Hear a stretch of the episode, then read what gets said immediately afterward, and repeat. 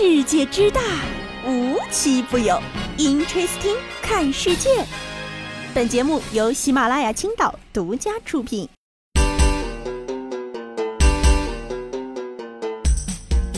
Hello，大家好，欢迎收听今天的 Interesting，我是悠悠。今儿节目的开始呢，我得问问大家，你过期了吗？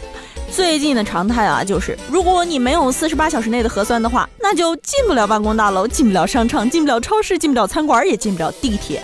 总结一下，就是我们现在的保质期还没有面包厂。反正啊，悠悠以前起床第一件事是先拿起手机看朋友圈，而现在的第一件事是点开健康码看自己的核酸时间过了没有。安全感完全来自于核酸保质期，快到期了就跟手机马上没电了一样焦虑，甚至啊出门遛个弯儿看到核酸点就想去续命。如果听到同事说我又过期了，恨不得立马弹射起来去续时间。要说啊，多少有点在未来世界的那味儿了。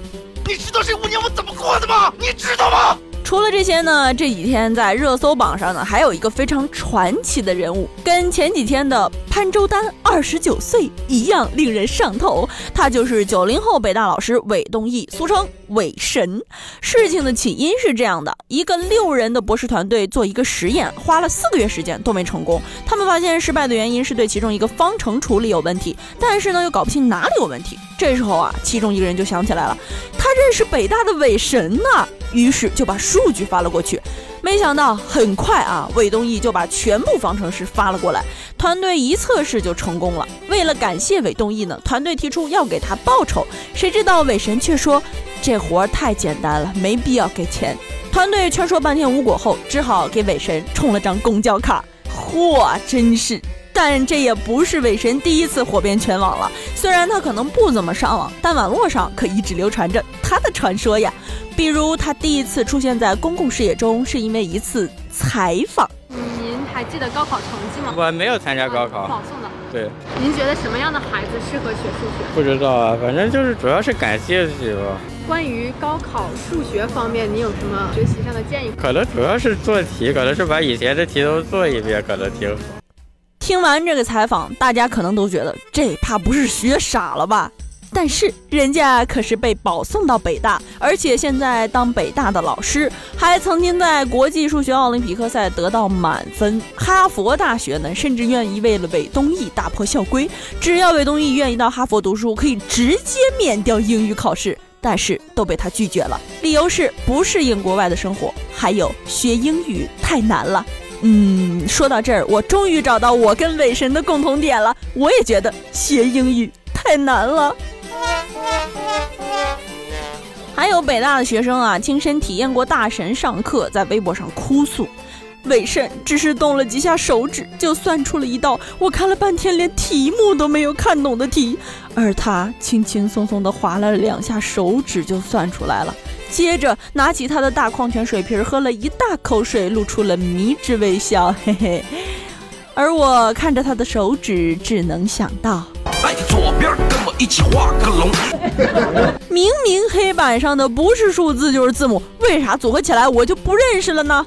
哎，玩笑归玩笑，不过呢，大家崇拜学霸、尊重人才，这个现象还是非常好的。我们唯一能做的就是不要让网络上的舆论去打扰到魏神，就让他专心研究，多为国家做贡献吧。